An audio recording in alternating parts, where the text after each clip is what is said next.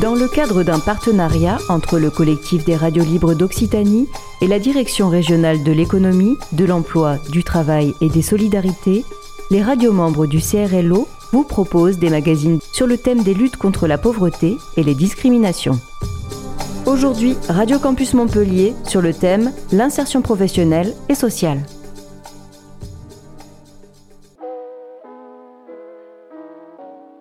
En octobre 2018, le gouvernement a lancé sa nouvelle stratégie nationale de lutte contre la pauvreté. Se déployant autour d'une délégation interministérielle et de commissaires répartis sur tout le territoire, elle se veut transversale. L'objectif est simple, faire face à la hausse des inégalités et de la précarité. Pour cela, cinq engagements sont formulés autour de trois publics jugés prioritaires les enfants, les jeunes et les allocataires du RSA. Ces engagements sont, je cite, l'égalité des chances dès les premiers pas pour rompre la reproduction de la pauvreté, garantir au quotidien les droits fondamentaux des enfants, un parcours de formation garanti pour tous les jeunes, des droits sociaux plus accessibles, plus équitables et plus incitatifs à l'activité, et enfin investir pour l'accompagnement de tous vers l'emploi. Le collectif des radios libres d'Occitanie vous propose donc une série de reportages pour mieux comprendre le développement et l'impact de cette stratégie au niveau de la région. Radio Campus Montpellier s'est ainsi penché sur la thématique large de l'insertion professionnelle et sociale. Nous avons choisi de nous concentrer plus particulièrement sur les publics jeunes de moins de 30 ans. Et pour cause, près de 31% d'entre eux vivaient sous le seuil de pauvreté pour l'année 2019 dans l'Hérault, selon les chiffres de l'INSEE. Pour faire face à ce constat, de nombreux acteurs développent des outils, des dispositifs et des projets pour accompagner au mieux les jeunes dans leur formation et dans leur insertion professionnelle et sociale sur le territoire. Cette assertion est d'ailleurs présentée dans la stratégie nationale du gouvernement comme étant l'un des boucliers les plus efficaces pour lutter contre la précarité. Radio Campus Montpellier est donc allé questionner certains acteurs qui accompagnent les jeunes vers la formation et l'emploi sur notre territoire. Des interlocuteurs de l'université Paul Valéry, du conseil départemental de l'Hérault ainsi que du CRIGE, le Centre régional d'information jeunesse, ont accepté de répondre à nos questions. Bonjour, je suis Claude Chastagnier et je suis le vice-président euh, de l'université, délégué à l'entrepreneuriat, aux relations avec le monde socio-économique et à la professionnalisation. Et donc notre euh, tâche, je suis la, responsable politique d'une petite euh, structure, d'une direction, dont la tâche est de favoriser par tous les moyens euh, l'insertion de nos étudiants dans le tissu professionnel, dans le tissu socio-économique. D'accord.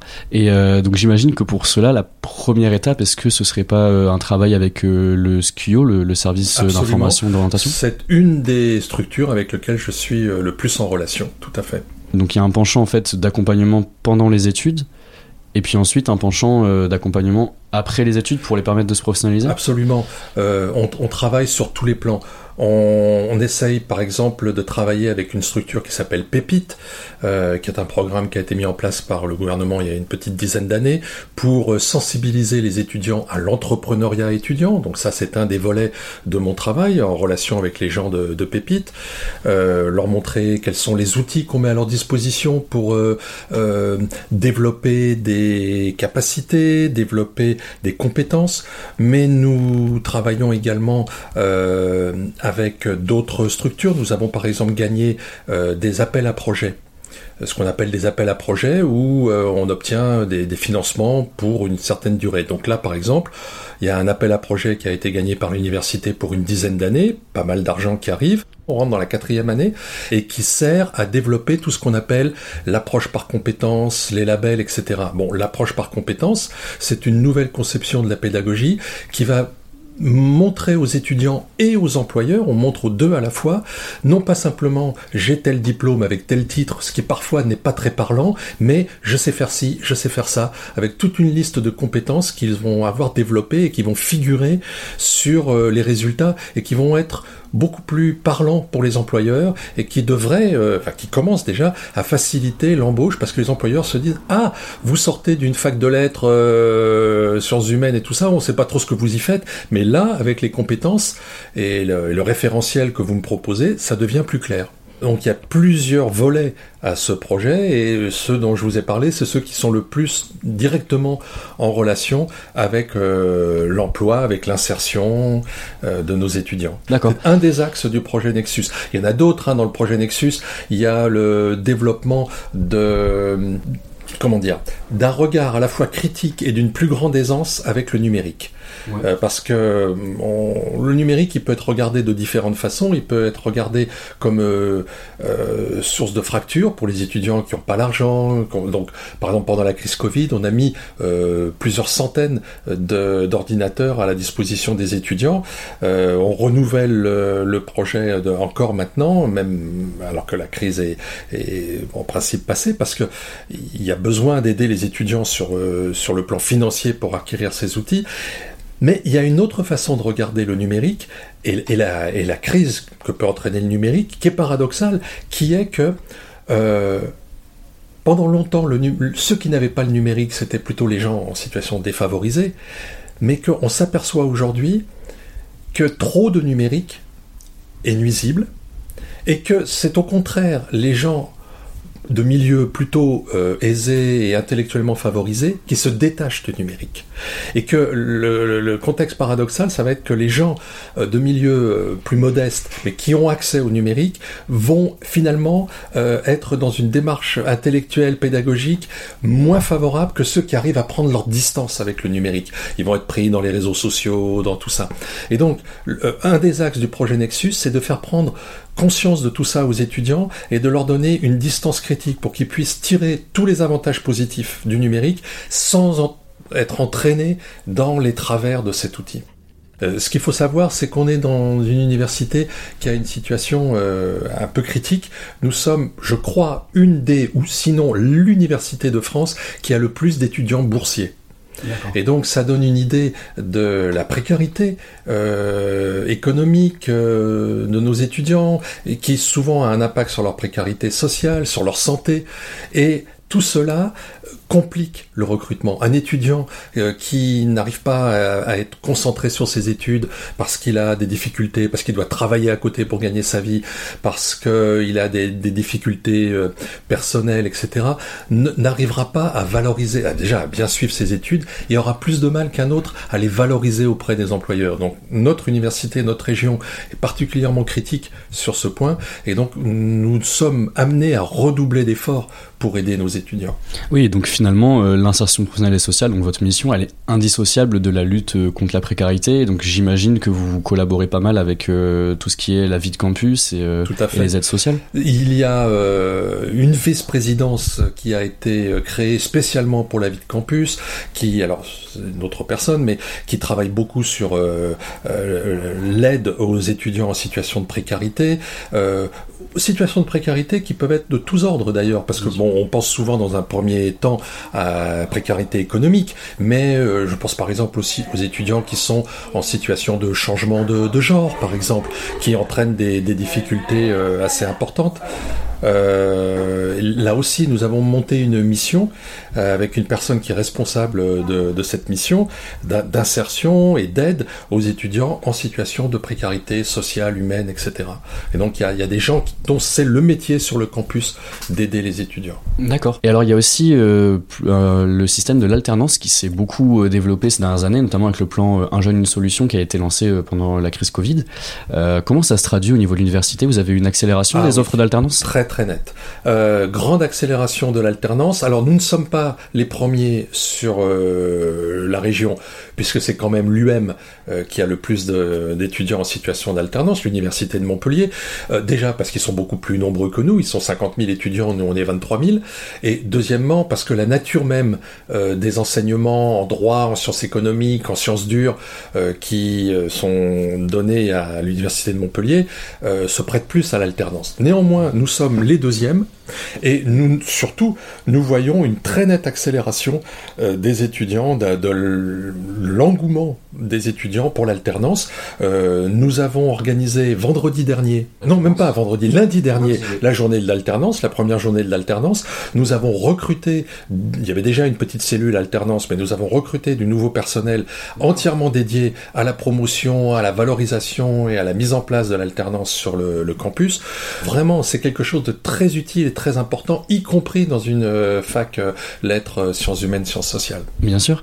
Et pour finir, selon vous, quels, quels sont les, les, principaux chantiers, les principaux enjeux au sein de l'université pour, pour continuer sur cette lancée et favoriser l'insertion professionnelle et sociale des étudiants? Deux chantiers. Le premier, c'est l'ouverture sur le monde socio-économique les chefs d'entreprise, les employeuses, les employeurs n'ont pas le temps ne sont pas forcément au courant de ce qui se fait chez nous, euh, vont avoir des réflexes qui vont être plutôt une école de commerce, une école privée. Donc il faut se tourner vers eux et arriver leur, à faire passer le message euh, de ce qui se passe chez nous et à quel point nos étudiants sont bons et nos étudiants peuvent leur apporter quelque chose à eux et à la société dans son ensemble.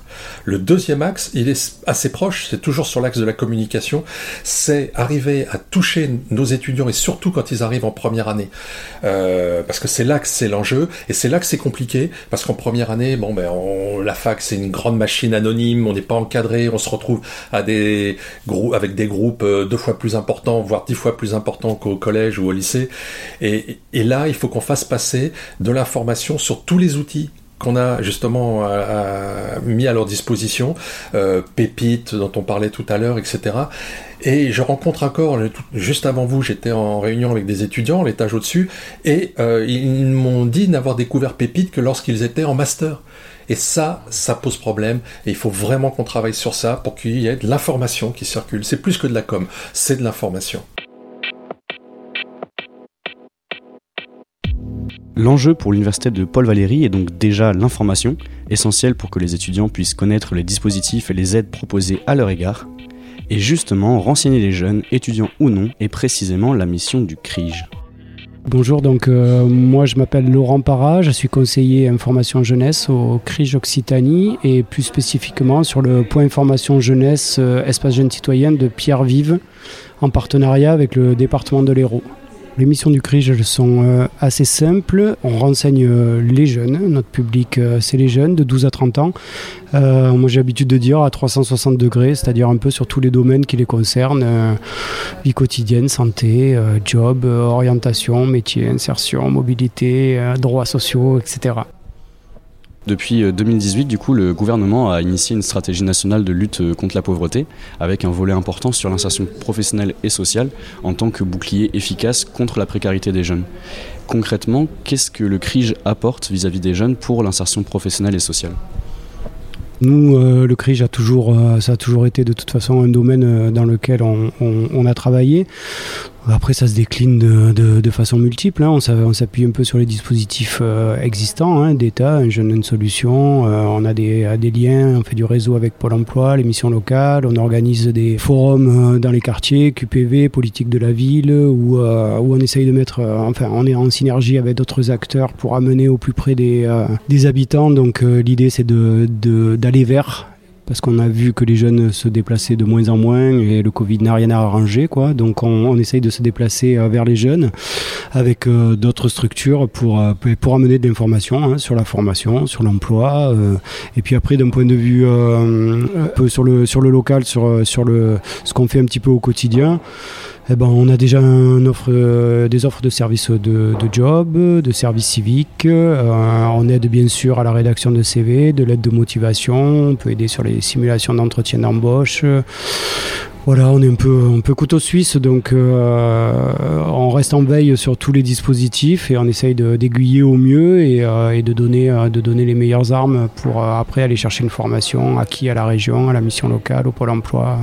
Voilà. Donc euh, souvent c'est euh, du, euh, du, du premier entretien où on arme un petit peu la, la, personne, on lui donne tout, les, tout ce qu'il a besoin de savoir et tout ce qui, tous les dispositifs et, et solutions qui s'offrent à, lui. Et puis après, on n'est pas sur un suivi comme peut faire la mission locale ou la Pôle emploi. Donc de temps en temps les gens reviennent, on fait du suivi, de temps en temps ils repartent après l'info.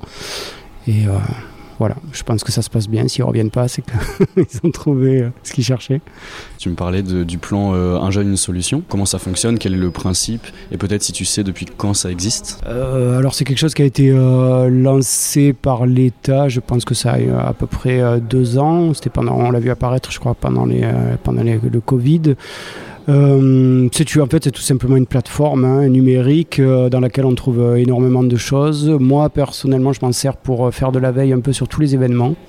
Donc il y a beaucoup d'événements qui sont, qui sont en ligne, qui sont annoncés, des forums métiers notamment, sur lesquels on peut s'inscrire directement. Voilà. Après, bon, il y a d'autres, dispositifs. Hein. Il y a l'aide à la, il y a, toutes les formations financées par la région qu'on peut trouver sur des sur des sites où on peut accompagner à la recherche. Il y a la maison de l'orientation de la région. Il y a les missions locales qui font aussi leur travail avec les jeunes. Donc en fait, tout ça c'est un petit peu complémentaire. Nous, notre spécificité, c'est d'être ouvert un petit peu à toutes les demandes. Donc on a des expertises un petit peu dans l'orientation, dans la rédaction de CV, l'aide de motivation, euh, voilà, candidature, un peu fracture numérique euh, pour aider à, l'e-administration. Et puis après, quand, euh, sinon on oriente. Hein. quand voilà, on n'a pas l'expertise, on oriente sur les, sur les structures adéquates. Est-ce que vous avez pu observer une, évolution peut-être depuis que la stratégie a été lancée en 2018 au niveau des dispositifs d'aide à l'insertion sociale? Est-ce qu'il il y a eu une accélération ou pas spécialement? Alors, euh, bon, des dispositifs, il y en a toujours eu. Hein. Moi, ça fait euh, une trentaine d'années que je travaille dans, la, jeunesse, donc euh, ça se, voilà, un, un en chasse l'autre, sans, sans, être, sans être ironique. Après, je pense qu'il commence à y avoir une prise de conscience un peu de la, de la difficulté de la, de la jeunesse. Enfin, j'espère, quoi, en tout cas, sur, voilà, sur la, notamment sur les, sur les étudiants qui ont, qui ont, vécu une très mauvaise période pendant le Covid. Donc, on a vu apparaître un petit peu des, des dispositifs d'aide, notamment sur la santé mentale ou des choses comme ça. Donc après, il faut que ça suive sur l'insertion. Euh, je pense que euh, voilà, c'est en marche. Il y a quelque chose qui, euh, voilà, il y a une prise de conscience au niveau des pouvoirs publics voilà, il faut, il faut insister quoi, et puis faire un peu du, lobbying quoi, pour, pour que les, pour que les, les jeunes soient entendus parce que malheureusement, ils ne votent pas. Et donc, euh, de temps en temps, il passe un petit peu euh, voilà, après, euh, après le reste en termes de priorité. Mais voilà, il y, a un chantier, clairement. Selon toi, ce serait quoi les, les, enjeux pour les mois qui, qui arrivent, justement? Bah, je pense qu'il faut, il faut, il faut poursuivre déjà dans, dans, dans l'existant. Il faut amener l'information sur les, sur les métiers, sur les formations, les métiers de demain, les, et, euh, au plus près, au plus près des, euh, des, jeunes, quoi, se, déplacer, aller, aller vers. Et puis après, bon, il y a, y a l'idée euh, qui est un petit peu dans les cartons qu'on entend de temps en temps, peut-être d'un revenu minimum, voilà, inconditionnel ou, ou relié peut-être à à de la formation ou à de l'insertion. Voilà, parce qu'il y a des grosses difficultés euh, financières et puis on sait que voilà, la précarité, euh, ça aide pas à faire des études. Euh, voilà, les petits boulots, il n'y en a pas forcément. enfin voilà, il y, a une, y a une, vraie, une vraie problématique là, à ce niveau-là. La précarité, quelle que soit la forme qu'elle peut prendre, doit donc nécessairement être prise en compte dans l'élaboration des dispositifs d'aide à l'insertion sociale et professionnelle. Pour être le plus efficace possible en ce sens, les pouvoirs publics cherchent à se coordonner entre les différentes échelles de l'action publique. Et le département joue ainsi un rôle prépondérant dans le déploiement de la stratégie nationale et plus largement dans l'accompagnement des jeunes vers la formation et l'emploi. Je suis donc Claudine Vassas-Meigerie, vice-présidente déléguée à l'insertion et à l'économie sociale et solidaire au département de l'Hérault. Alors déjà, le taux de pauvreté chez les jeunes, oui, est très important. On sait aussi, dans la population générale, le taux de, personnes vivant sous le seuil de pauvreté de 26% sur la ville de Montpellier et 19% sur la, sur la métropole dans son ensemble. Et le département de l'Hérault a des poches d'extrême pauvreté, euh, notamment sur le littoral, l'arrière-pays.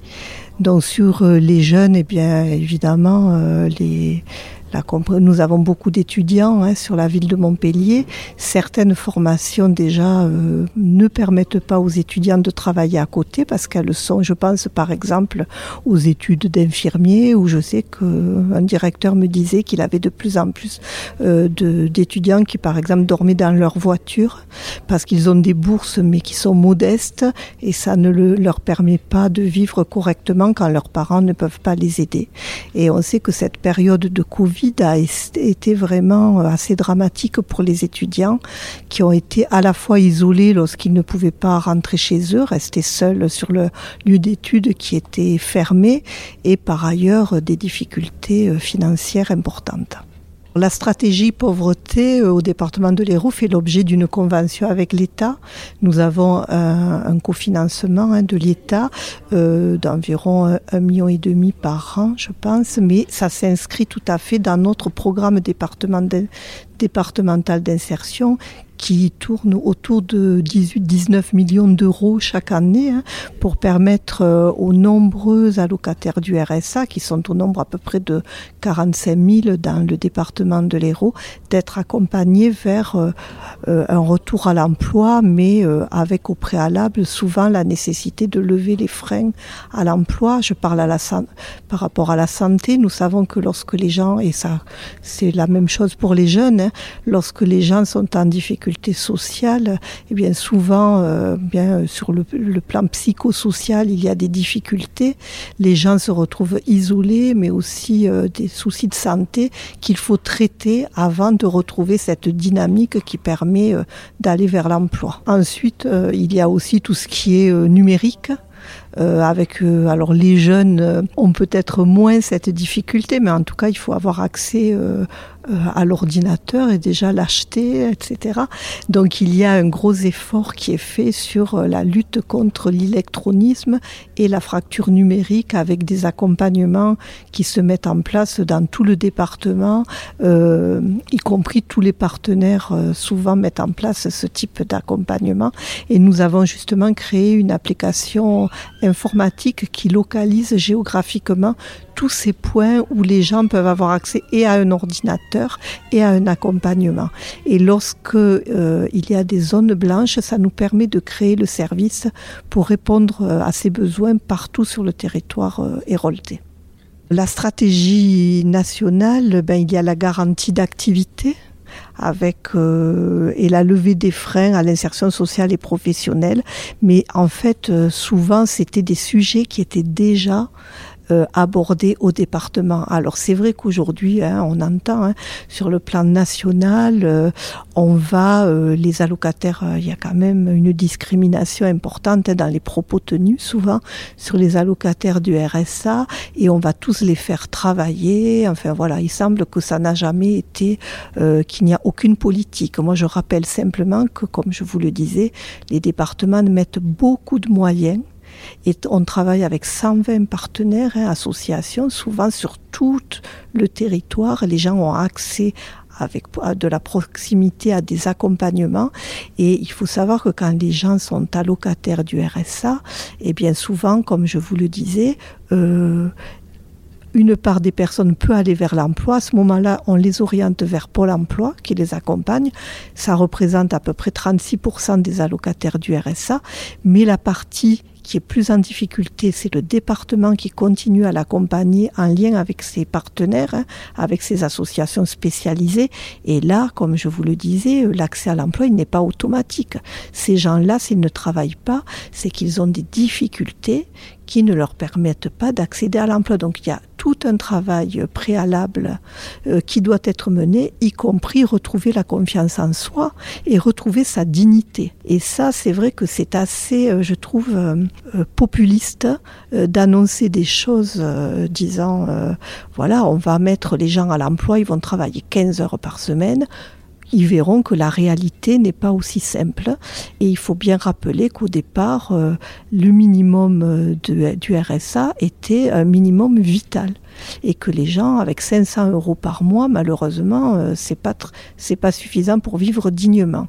Et l'objectif du département, c'est s'inscrire dans des droits et des devoirs et aller vers un emploi pérenne pour que les gens retrouvent des conditions de vie correctes.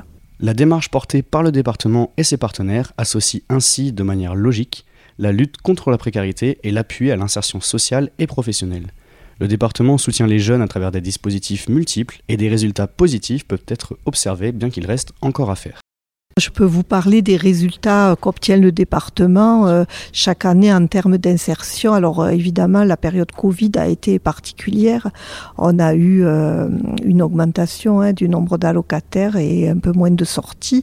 Mais en général, chaque année, ce sont 5500 personnes qui sortent du RSA pour accéder à un emploi pérenne ou à une formation qualifiante qui leur permettra d'accéder d'accéder à cet emploi pérenne. Euh, donc euh, on a une, une, action qui est très volontariste et qui donne des résultats. Et on a calculé, alors ça c'est intéressant, euh, parce qu'on dit toujours tout ce qui est politique sociale coûte cher. C'est vrai que ça a un coût, mais si on regarde les gens que nous accompagnons vers l'emploi, en fait, on fait des économies. Parce qu'une fois que les personnes sont dans l'emploi, ben, on ne verse plus euh, euh, cette allocation. Et en fait, il y a un mode de calcul qui permet de voir que euh, ce sont des économies que génèrent les politiques sociales qui sont primordiales dans notre société et surtout dans notre département qui est très touché par la pauvreté. Le département gère euh, le fonds d'aide aux jeunes hors métropole. Mais cela c'est un dispositif qui existe depuis de nombreuses années, qui s'est renforcé et qui permet aux jeunes euh, de les aider à concrétiser un projet. Je pense notamment, par exemple, à passer le permis de conduire, qui est là aussi un préalable pour accéder à un emploi ou à des études et à, à se parce qu'on sait bien que la mobilité est un sujet important. Donc euh, là, en complément aux politiques de l'État, ben, le, département a un, dispositif qui s'appelle Cap Jeune, qui est en train d'évoluer parce que euh, l'État a mis en place des, la garantie jeune. Enfin voilà, ça va s'amplifier. La région aide énormément les jeunes également hein, dans le domaine de l'apprentissage. Il va y avoir aussi euh, un dispositif par rapport aux métiers dans l'environnement et euh, le département va venir en complément. Donc nous souhaitons vraiment euh, amplifier notre politique en faveur de la jeunesse, mais nous ne voulons pas venir en doublon des autres institutions dont nous sommes en train de travailler ensemble. Euh, comment le département va faire évoluer sa politique jeunesse pour mieux prendre en compte les difficultés que rencontrent les jeunes sur nos territoires.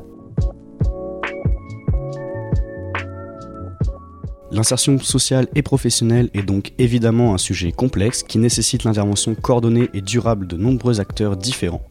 La stratégie lancée par le gouvernement au niveau national depuis près de 4 ans maintenant contribue ainsi à une accélération de ce travail et une plus grande coordination entre ces acteurs. La région Occitanie et le département de l'Hérault représentent des enjeux importants étant particulièrement impactés par le taux de pauvreté. Néanmoins, ce n'est peut-être pas une fatalité et de nombreux individus, institutions, associations et autres organismes travaillent à l'amélioration de la situation, à l'instar des intervenants de ce reportage. Merci ainsi à Claude Chastagnier, Laurent Parra et Claudine Vassas-Mégerie pour leur participation et le temps qu'ils m'ont accordé. Retrouvez plus d'informations sur les différents dispositifs existants auprès du CRIJ, de la mission locale ou encore de Pôle emploi. De nombreux outils existent.